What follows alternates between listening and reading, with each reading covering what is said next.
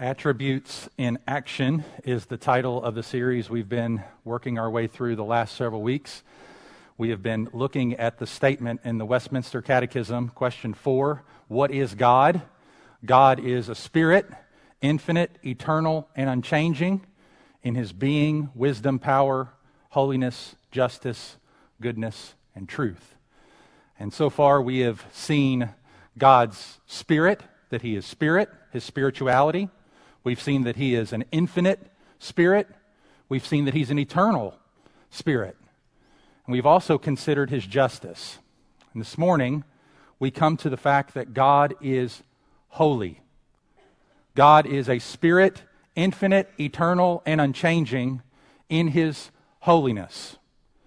So remember, from here on out, as we discuss these various characteristics of God, all of these characteristics line up under the idea that God is a spirit and that he is infinite, eternal, and unchanging in all of these ways. So, just as we've considered his justice, that God is infinite and eternal and unchanging in his justice, so we come this morning to the fact that God is infinite and eternal and unchanging in his holiness. We've been surveying some familiar territory as we've made our way through this series, partly because I hope to show them to you and that we can spend time in these somewhat familiar texts and perhaps be shaken out of our familiarity with them. Isaiah 6 is no doubt one of those passages. It's a passage that's familiar to many of us. Maybe many of us remember the first time that we heard a sermon on this passage or considered this passage in a reading of Scripture. And yet, if we're not careful, the very thing that God told Isaiah to prophesy about could be true of us in considering this passage this morning. Did you see what happened when Isaiah said, and we'll get to this a little bit later in the sermon, Here am I, send me, excited to go out and preach God's word after being confronted with God's holiness? How did God tell him that was going to go? Nobody would listen to him until the, all the cities were laid waste. If we're not careful, we can come to Isaiah 6 and we won't listen. After all, we're thinking about other things, right? We've heard this before. This is familiar ground. And we can ignore the holy God that is in our midst. Brothers and sisters, that's a fearful thing. And so we need to stop and pray right now that God will not allow us to sit under the judgment that we deserve because of our sin. Let's pray. O Lord, our Lord, how majestic is your name in all the earth. How great is your name in the heavens, even the highest heavens. Your holiness here is on full display, perhaps unrivaled in any other part of Scripture.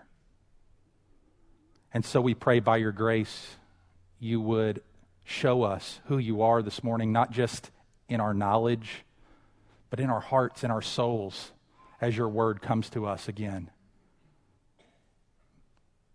For some of us, this will be the 200th, 300th, 500th time we've considered something like this in our years as a Christian. For some of us, this will be the very first time we've ever thought about this passage. And for all of us in between, Lord, would you draw near to us and would you help us to see yourself in your blazing glory so that we would be confronted, convicted, comforted, and compelled by this vision of you that we see here. I can't do it, Lord. I am a man. I am a earthen vessel. I am a jar of clay. But you put your word in jar of cl- jars of clay so that it may be clearly seen that the surpassing power is not from me, but from God the Spirit by His Word. So, Lord, help us this morning. Help me. Treat us with mercy. We don't deserve to see you, but we want to see you, and we want to draw near to you. And we pray that you would draw near to us this morning for Christ's sake and for our eternal and everlasting good. Amen. First point confronted by God's holiness. I want to point out six things we see in these opening four verses. first of all. Notice that the living God is the living king. In the year that King Uzziah died, I saw the Lord. We're going to talk a little bit more about Uzziah here in a moment. And Second Chronicles 26 tells his story. He was one of the better kings uh, in the history of Israel, and he became king when he was only 16 years old, and he reigned for the next 52 years. A long and prosperous reign among the kings of Judah, exceeded only by Manasseh's reign of 55 years. Uzziah was a great king. Age 16, reigning for 52 years, dead. Uzziah is dead. The king lives on. There is not a single head of state in all the world today that will be here in 100 years. The turnover in world leadership is 100%. Not so with universal leadership. There is no turnover. In a brief 110 years, this planet will be completely repopulated by around 10 billion brand new people, and all 7 billion of us alive today will have vanished off the earth like Uzziah but not God. He never had a beginning. He has always been, and he always will be alive, living and reigning as the eternal king. Second, notice this living king is the reigning king. In the year that King Uzziah died, I saw the Lord sitting upon a throne. When we get a glimpse into the throne room of heaven, what do we find there? An empty throne? of a king who is absent, perhaps on a trip, taking a walk in the field, getting his shoes signed, meeting with some foreign dignitaries? Or do we find a nervous king barking orders while biting his nails? No, we neither find a president who's often away from the White House, nor do we find someone like Herod who is fearful and making crazy demands. Neither of these is the vision we receive. Heaven is not coming apart at the seams. God is never at his wits' end within his heavenly realm. He sits. He sits on a throne. All is at peace. All is under control. God sits sovereignly on his throne, ruling over all. He's not on a throne because we put him there. He's on a throne whether we like it or not, because he is the reigning king. We don't give God authority over our lives. We do not make him Lord of our lives. We acknowledge it, or we don't. Third, this living God is the exalted king. This living God is the exalted king. I saw the Lord sitting on a throne, high and lifted up. Now, in the book of Isaiah, we see this phrase, high and lifted up, contrasted with low and humbled repeatedly in the book of Isaiah. For instance, in chapter 2, we read the following The haughty looks of man shall be brought low, and the lofty pride of men shall be humbled, and the Lord alone will be exalted in that day. For the Lord of hosts has a day, has a day against all that is proud and lofty, against all that is lifted up, and it shall be brought low, and the haughtiness of man shall be humbled, and the lofty pride of men shall be brought low, and the Lord alone will be exalted in that day. So when we read the words high and lifted up, this isn't a cozy or warm image of God. This is a reminder that He alone will be exalted, that everything else will be brought low, made humble before Him. It's only a matter of time. Men walk around beating their breasts in this age, declaring their independence, walking as if God is not reigning. It will not always be that way all will be humbled before him. The terror that Isaiah 2 had promised to the people will come to Isaiah the prophet himself in this very chapter. Fourth, not only is the living God the living king, reigning king, exalted king, he's the glorious king. The train of his robe filled the temple. Literally, the hem of his robe filled the temple. It's not even it's not even his whole robe. It would be one thing if this God were so holy, so glorious, that his robe filled the temple. But we're just not just talk, we're not talking about the whole robe. We're just talking about the hem of his robe filling the entire temple. There's a whole lot more robe left. And then there's God himself, which is a picture of exceeding majesty and glory and holiness. You've seen the picture of brides on their wedding days whose dresses are gathered around them and just cover the steps and cover the platform the bridesmaid literally spends the entire service moving this large hem of her garment. But what would be the significance if that bride's garment filled the aisles and covered the seats and was literally over top of multiple times all the people that were gathered in the chapel for the wedding or the room for the wedding, filled the choir loft, woven all of one piece of fabric? Well, that would be just the hem of God's robe. It's just getting started. Fifth, this living God is the honored king. We read above him stood the seraphim. Each had six wings. With two he covered his face, with two he covered his feet, and with two he flew. Now, no one knows quite what these strange six winged creatures with feet and eyes and intelligence are, although Katie showed me a picture, an image from Twitter this week where they tried to draw a biblical description of angels. If you want to be freaked out, go go see her later and she can send that to you. You will be drinking unsee juice for the rest of the week. And now we know, and you'll know why Al Mohler said that when angels showed up in the Bible, people didn't just start clapping their hands and doing a party, they wet their pants and hit the floor. Now, these seraphim never appear again in the Bible, at least not under the name seraphim. The seraphim literally means burning ones. According to verse 4, when one of them speaks, literally the foundations of the temple shake. And yet, even as they live in the immediate presence of God, they do not even look upon the Lord or feel worthy even to leave their feet exposed in his presence. The seraphim do not need to cover their feet and faces because of sin. They are sinless beings. However, they are created beings, and therefore, just being in the presence of the Creator as a created being necessitates that they cover themselves.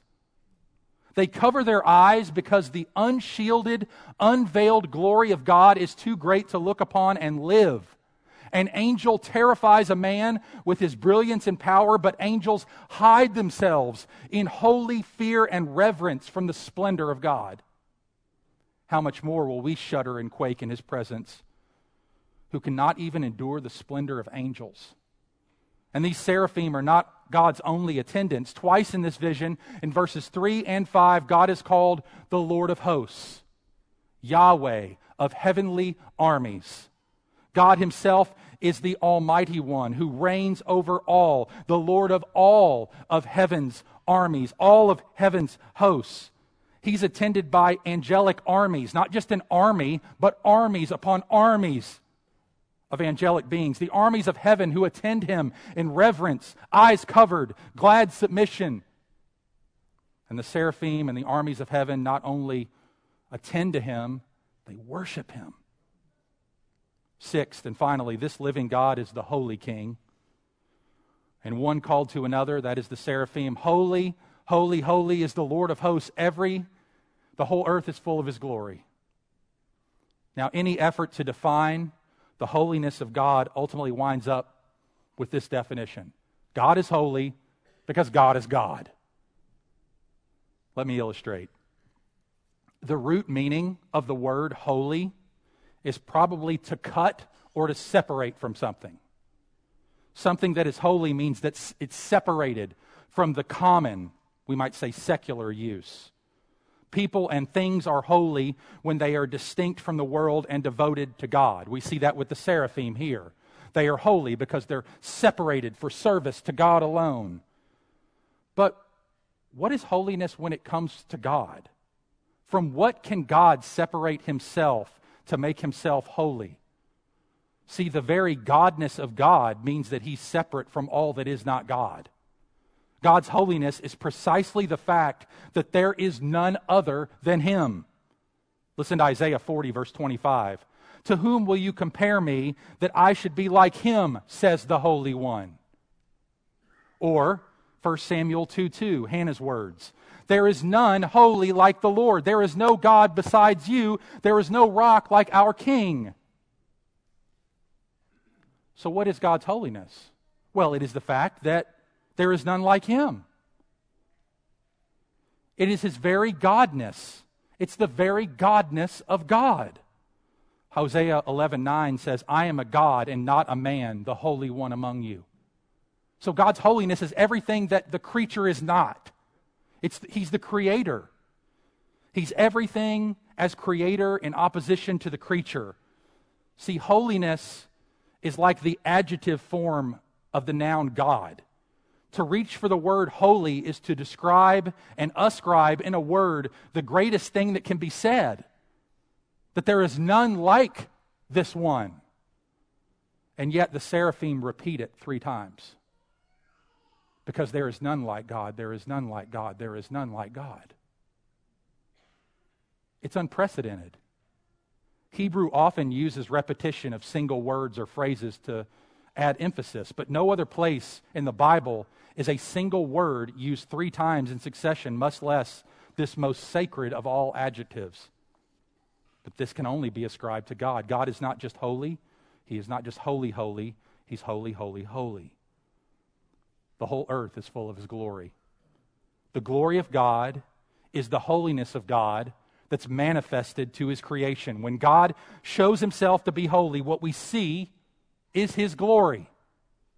The holiness of God is his concealed glory. The glory of God is his revealed holiness. So God is holy. He's alive. He's above. He's adorned. He's attended. He's adored in worship. His holiness shines out of his glory, and the angels and his people see it, and they say, Holy, holy, holy, holy is Yahweh, the Lord of heaven's armies. The whole earth is full of his glory. This is Isaiah being confronted with the living, reigning, powerful, glorious, honored, and holy King.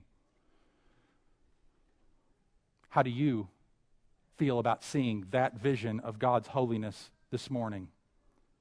Well, I hope that we feel in some measure the same way that Isaiah feels. Secondly, notice how Isaiah, responds. Having been confronted by God's holiness, he's now convicted by God's holiness. Look at verse 5. And I said, Woe is me, for I am lost. For I am a man of unclean lips, and I dwell in the midst of a people of unclean lips. For my eyes have seen the King, the Lord of hosts. See, to become conscious of God's holiness, we have to be confronted with God's holiness. And that's what we were in the first four verses. But having been confronted with God's holiness, the only proper response is to be convicted by God's holiness. Notice how Isaiah, Isaiah responds. Isaiah's first response to God's holiness is not to be comforted by it, but to be convicted by it. He is literally in terror. In the first five chapters of Isaiah, the young prophet has pronounced woe on Israel. Twice in chapter 3, six times in chapter 5. Woe, woe, woe. That is, cursed be upon you for your sin, for your disobedience, Israel. I am sent here to pronounce that judgment is coming, that there is a warning from God that unless you repent, God will come and judge you. He's been pronouncing this woe over and over again, five times, six times in chapter 5. And yet, when we get to chapter 6, and Isaiah is confronted with God's holiness, he stops pronouncing woe on the people and starts pronouncing woe on himself. Woe is me. See, we have a lot in our own time and age. We have an eagerness to pronounce woe on others. You heard of cancel culture? Cursed be you. Woe. Why all that? Because we don't know who God is. We are free to pronounce curses on each other and to do all that. But if you come into contact with God, you stop doing that as a first impulse and you start pronouncing woe on yourself. This prophet, who for five chapters has been denouncing the sins of the nation around him, now denounces himself. He identifies himself with the sinners he has been pronouncing woe upon. Isaiah was a prophet, he worked for God.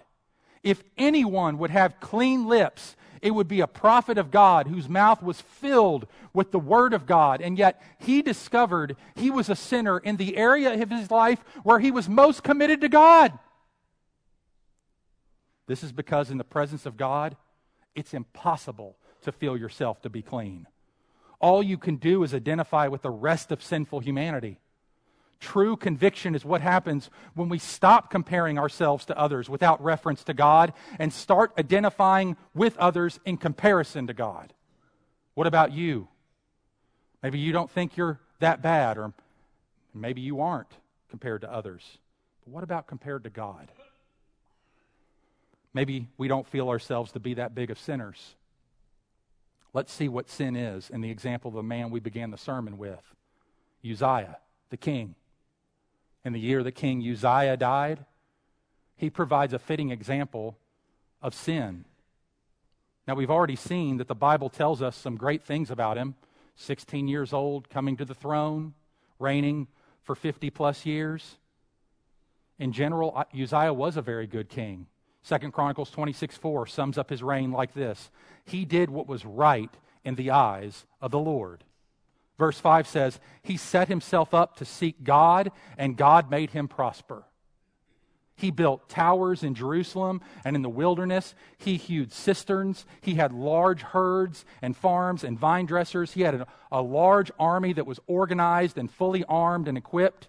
He sought the God of heaven. He was successful on earth. His long reign was unusually fruitful. He even oversaw cutting edge technology in his day. Where we read in 2 Chronicles 26 15, he made machines he in- invented by skillful men to be on the towers and the corners to shoot arrows and great stones, catapults, things like that being invented. Then in verse 15 and 16 of 2 Chronicles 26, we read this terrifying prospect. His fame spread far, for he was marvelously helped, till he was strong. But when he was strong, he grew proud to his own destruction. Sobering words. What was his destruction? And what brought it about? Well, Uzziah decided that since he was king, and God had so blessed him and made him so prosperous and successful that he could do whatever he wanted, including burning incense on the altar of the holy place in the temple. See, the priest confronted him about this, calling him unfaithful, and that he had to leave the sanctuary immediately. But Uzziah was livid. How dare this priest question my authority? And he went in to the holy place where the priest was only permitted to go and offered incense on the altar himself as the king. And God responded by striking him with leprosy and causing it to break out on his forehead. It was as if Uzziah said to the priest, How dare you question my authority? And God said to Uzziah, How dare you question mine? And so the king became unclean, never to be allowed in God's presence again, remaining a leper until the day that he died. He had lived in a separate house, excluded from God's presence until he died. Now, was this not the condition of many of us outside of Christ before coming to Christ? Is not the condi- this the condition of most of us even in this room right now, a life of influence and prosperity and success, leading to pride, presuming upon the grace of God because of the corruption and hardness of our hearts? We think we're okay with God because He blesses us. We think we're okay with God because He helps us and makes us successful. But then he commands us not what not to do. And we just think we can get away with it. And we may for a time, but eventually, even at the day of judgment, that will catch us. And do not think, dear ones, that our uncleanness only exists in the bad things we do. Our uncleanness is fundamentally our pride, our self reliance. Our uncleanness is fundamentally how unholy we are compared to God. We have more in common with Uzziah than not. Our own proud independence from God, our self reliance, our affluence that leads us to presume upon God. Uzziah's life summarizes many of our own. We start out seeking God. He makes us prosper. He helps us marvelously. And in our affluence, we grow spiritually dull and more morally corrupt.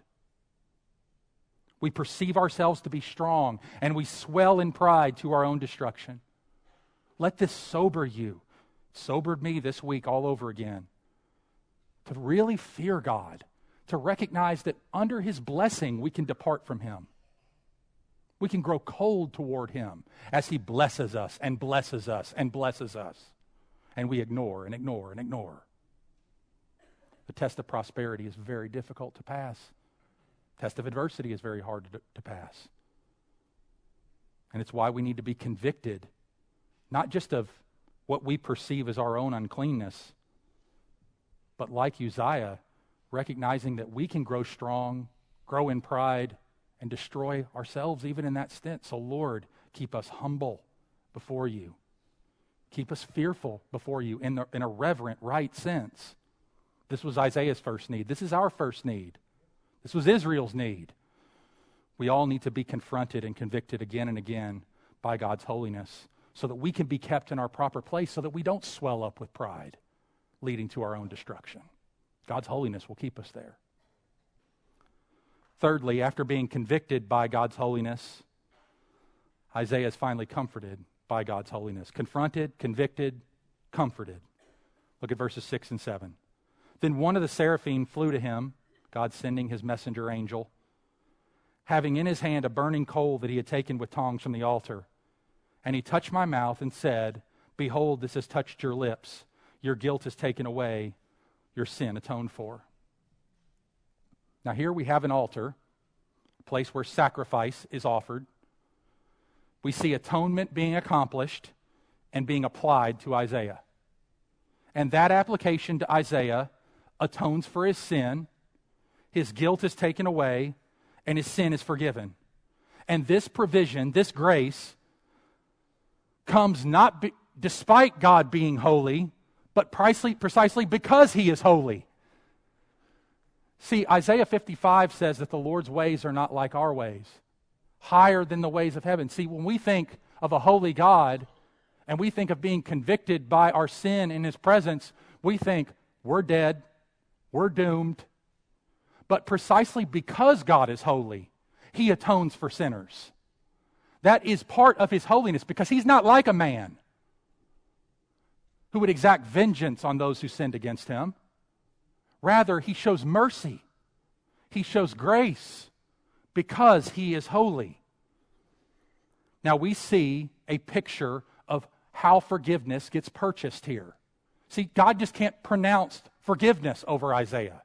There has to be a sacrifice made. There has to be an atonement given. There has to be an atonement applied. As we've seen throughout Isaiah, the proud are being made low and God is being exalted. But only two other places put together this exact language of high and lifted up with low. Thus says the one who is high and lifted up, Isaiah 57 15, who inhabits eternity, whose name is holy. I dwell in the high and holy place, and also with him who is of a contrite and lowly spirit, to revive the spirit of the lowly, to revive the heart of the contrite. That's why Isaiah is experiencing what Isaiah is experiencing, because God dwells in two places in his own extreme glory and with those who know they aren't in his presence. God inhabits those places where his people are convicted of their sin and look up to him for mercy. And the other is even more surprising in a book where God shows up and all else goes down chapter 52 tells us about a God who is high and lifted up. Behold, my servant shall act wisely. He shall be high and lifted up. He shall be exalted. And who is this servant of Isaiah 52? Why, it's the servant of Isaiah 53. the Lord Jesus Christ, who was bruised for our transgressions and crushed for our iniquities. See, on the cross, Jesus made atonement for our sin. He died in our place, which is what is being pictured here by this seraphim taking this coal from the altar and applying it to Isaiah.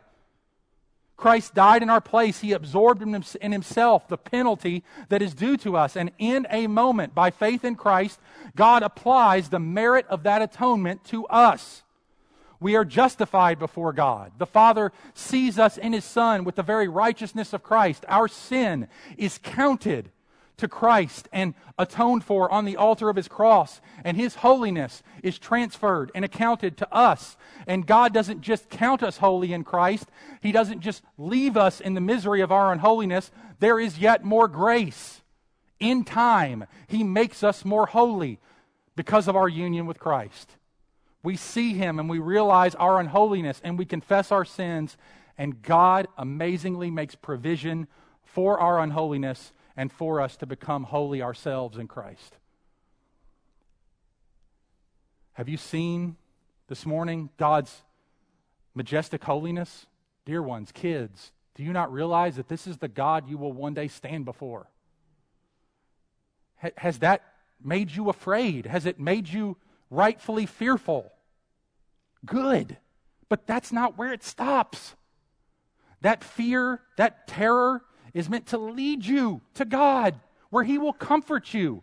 He will not leave you in your sin. He will not leave your sin undealt with, unforgiven. He will touch the very parts of your heart and life that you feel are most defiled. Isaiah says, My mouth is unclean.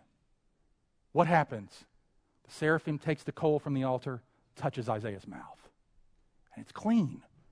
The very sin that we confess to God, God will forgive. He will pass over. He will absorb in the atonement of the Lord Jesus Christ. But that only happens on the back end of being confronted and convicted. Unless we're confronted, we're not convicted. And unless we're convicted, we're not comforted. We can't get comforted by God any other way than dealing really with who He is and dealing really with who we are. This is why John Calvin began his Institutes of the Christian Religion with that sentence. The tr- that, that the vast majority of all good theology consists in two things the knowledge of God and the knowledge of us. We got to know those two things. We got to know who God is and we got to know who we are. And this passage gives us both. We know who God is from the first four verses. We know who we are from verse 5. We know what God does with unholy people as a holy God in verses 6 and 7. That if we come to Him contrite, broken for our sin, that if we come to Him asking and seeking forgiveness, notice, really, Isaiah is not even seeking forgiveness here. He's just crying out, I'm dead. I'm done. I'm doomed. It's over. I'm judged. And just in that moment, God forgives him. Isaiah was not expecting that. Isaiah wasn't expecting the vision of God's holiness to begin with. And he certainly wasn't expecting the response that he received from the seraphim as the seraphim flew with the burning coal to touch his lips and say to him, Your guilt is taken away, your sin is atoned for. Dear one, if your trust is in Christ this morning, which I know most of ours is, I want you to hear that afresh pronounced over you again this morning. Your guilt is taken away. Your sin is atoned for. It's done. It's finished. Your guilt is gone. Your sin is atoned for. That's the good news of the gospel. What does that lead us to do? Stop there, right? Go right to heaven. Now we got a life to live. What does that life look like? Compelled. Compelled by this vision of God to live for his glory compelled by God's holiness. Look at Isaiah's immediate response in verse 8. I heard the voice of the Lord saying, Whom shall I send? Who will go for us? Then I said, Here I am, send me. It is both knowing and experiencing the fear of the Lord and the love of God in Christ that moves us toward both God and others. Now, if God is going to use us profoundly, He has to crush us. He has to make us feel unworthy. He has to confront us with His holiness. He has to convict us. He has to comfort us with the gospel. And then we go. What if we don't have that process? Well, if we're sent by Him to go, what are we going to tell people?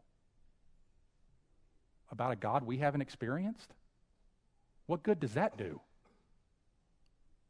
No, we have to personally experience being confronted with God, convicted by God, comforted by God. And, dear ones, this happens every day. This should happen every day, not, not an Isaiah 6 experience every day. You don't have to wake up, hit the ground, cry for three hours, then go to work. That's not what we're talking about. But you need to reckon with God is God. As your feet hit the floor, God reigns. God has bought my life. I belong to Him. I don't get to call the shots today. God is God. I'm a sinner, desperately in need of the grace of God. I will wander to and fro today if He does not keep me. Lead me not into temptation. Deliver me from evil. Every day, as much as I pray for daily bread, I pray for that. Jesus teaches us. Keep me, God. Keep me, God. Keep me, God. And then we're comforted. Never will I leave you. Never will I forsake you. The gospel is true for you today. And we live out of that good news. What does Isaiah say? At your service. That's literally what he says. Hineni, Hebrew. Here I am, at your service. Whatever you want. Whatever you want. I belong to you. That's the response of a Christian. Whatever you want, at your service. Do with me what you want. We offer first ourselves to God, fully to Him, to belong exclusively to Him. And isn't it interesting that when the New Testament describes the followers of Jesus Christ, we are called holy ones, saints. We are those who are set apart to the service of the Lord. 2 Peter or 2 Timothy 1 9, he saved us and called us with a holy calling. 2 Peter 3:11 says that we are to live holy and godly lives. Hebrews 12:14 says we are to make every effort to be holy. 1 Thessalonians 4 7 says that we are not to live impure lives. We are to be holy as God is holy. 1 Peter 1 15 and 16. That's the first response we offer ourselves to God to be His exclusive possession. Here I am at your service. But secondly, send me. Send me. We not only move toward God, but in doing so, God invariably sends us to others. That happens. You don't have to be a prophet to have that call on your life, to be sent by God. John 17, as the Father sent me, so I send you. We're sent. We're sent on a ministry of reconciliation. 2 Corinthians chapter 5. We proclaim the ruin and redemption that we ourselves have experienced in Christ to others. This is what it means. We are compelled by the love of Christ, 2 Corinthians 5, to be ministers of reconciliation, proclaiming that God has reconciled the world to himself in Christ, not counting men's sins against us. So we proclaim that he who had no sin became sin for us so that in him we might become the righteousness of God. We offer that reconciliation to our family, to our friends, to our coworkers, to our neighbors. Do you view yourself as one who has been sent? You were on a mission, dear one. We are all on a mission. We are not just passing through to get to heaven. We are here to bring people with us into heaven. Will anybody be there because of your influence? Let it not be because you didn't do all you could to make the gospel known. You can't bring anybody to heaven, but you can declare the message that gets them there. And we can do that a lot more faithfully, I'm sure. Now, being compelled by holiness means that we move toward God and others. We lay our life down to serve Him and His cause. Happily ever after, right? God calls, Isaiah answers, he goes, he preaches, revival breaks out. That's not Isaiah's story. And I don't think that we should assume that will be our story either. God tells Isaiah up front that being the messenger of a holy God will be hard. He summarizes in verse 9 what Isaiah's message to the people will be Keep on hearing, but don't understand. Keep on seeing, but don't perceive. What? He explains in verse 10. Look at what he says. Make the heart of this people dull and their ears heavy and blind their eyes, lest they see with their eyes and hear with their ears and understand with their hearts and turn and be healed. In other words, Isaiah, your ministry is a ministry of condemnation, not a ministry of salvation. A spiritual dullness, a spiritual darkness, a spiritual deafness is settling in upon the people. Total unbelief, inward and outward, from heart to the ears, to the eyes, to the eyes, to the ears, to the heart. Inside and out, outside and in. By and large, the nation is beyond rep- repentance. Speak anyway. Speak anyway. This is not irrelevant for us today. We can be so easily deterred by the hardness of heart we encounter, the spiritual dullness in the people that we love, the lackluster attitude of responses to the gospel. But what if, like Isaiah, we expected it?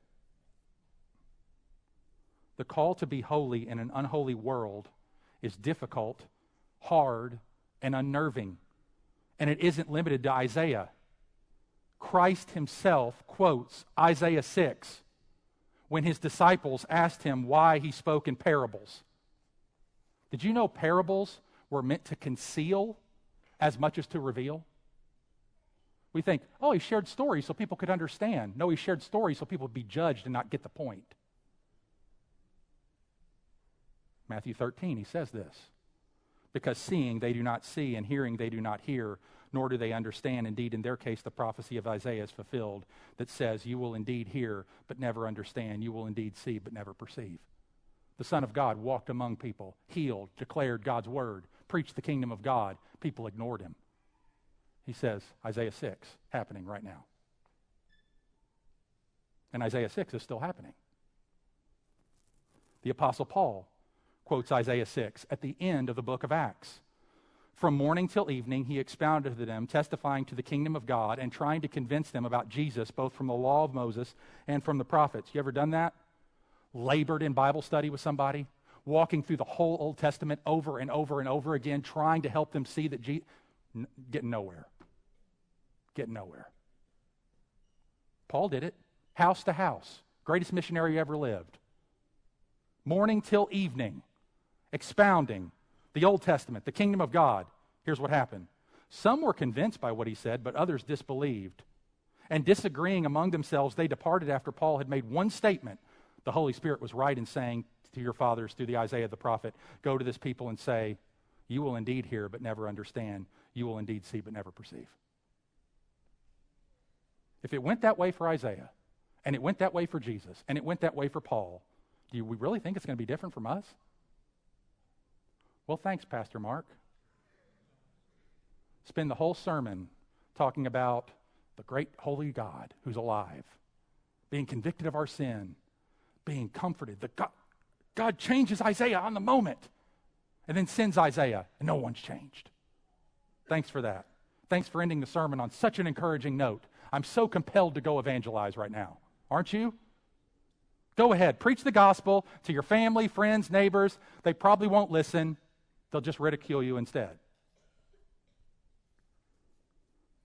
That's not how the chapter ends. Bleak as this calling to holiness for Isaiah would be, we end with an amazing ray of hope at the end of this chapter. His holy calling would be hard, but not without hope. In verse 11, Isaiah says, How long, O Lord? He's not up for this now. He's already asking. He was eager in, in verse 8 send me. Then he gets the call and he's like, okay, how long you want me to do this? It's hard to keep preaching and talking when no one is listening. God's answer is essentially until the last city is destroyed and the people are exiled, which does happen. In other words, utter devastation is coming, judgment will be full, this will not be cut short. But then, notice verse 13. Though a tenth remain in it, it will be burned again like a terebinth or an oak, whose stump remains when it is felled.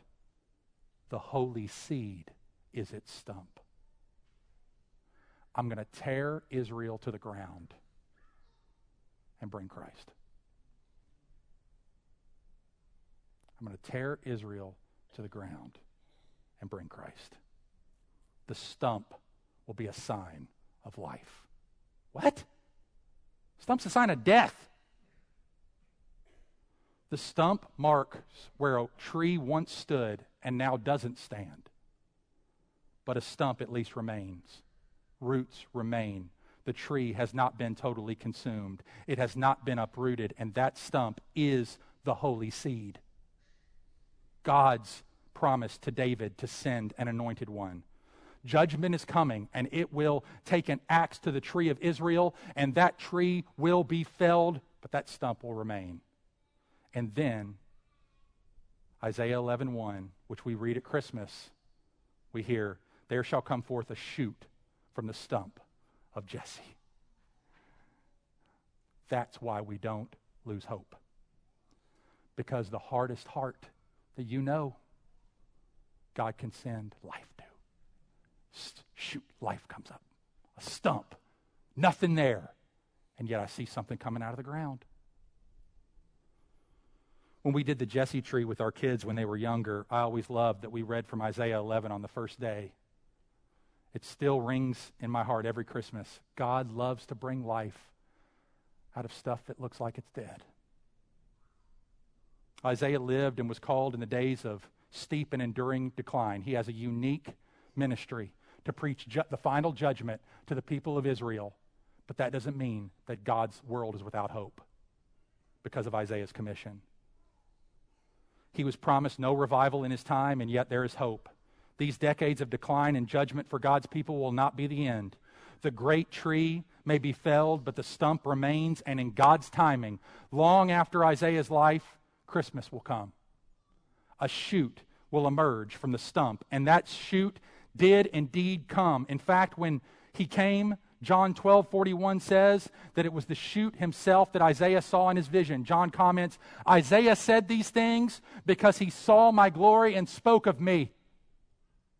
So, brothers and sisters, may God make us like Isaiah, beginning with a profound and expanding vision of God's holiness leading to the realization and awareness and confession of our own sin, along with the profound experience of God's striking grace that would put us on a path of willingness and eagerness to be His instrument in word and deed in these hard days that are never without hope. Because a stump gave rise to the root of Jesse. And He has come, and He is reigning, and He is granting repentance, and He is bringing His kingdom in. And so let us not lose heart. Even in the day of small things, God loves to do things and bring life out of things that look like they're dead. Let's pray. Father, thank you for this vision of yourself that we receive in Isaiah chapter 6. Pray that it would hit us in some way anew this morning, something of your holiness that we've long forgotten or scarcely remember or just needed to be reminded again. Help us to be convicted afresh by our own self- sinfulness. Help us to run to you again for the comfort that you give us in taking away our guilt and atoning for our sin, forgiving our sin. And help us to leave th- this morning freshly compelled to go into our families, to our workplaces, to our ministries, to the people that you have sent us to, to care for, to share the gospel with, to love, to pray for, to invite to church, to befriend, to have in our homes and in our lives, that we might introduce them to this God, that we might make known to them this Jesus. And Lord, thank you for calibrating our expectations appropriately. We know we once had hard hearts, we were once stubborn, but you brought life to us. You brought life to Isaiah here. And so we pray that you bring life to those we love, to our children, to our grandchildren, to our friends, to our family members that are wayward, that we saw this Thanksgiving and thought, no hope. I don't see any hope. A stump gave rise to the root of Jesse. We do not glorify you when we fail to have hope. Let us never lose heart. Let us never fail to have hope. In Christ's name, amen. Let's stand together and respond.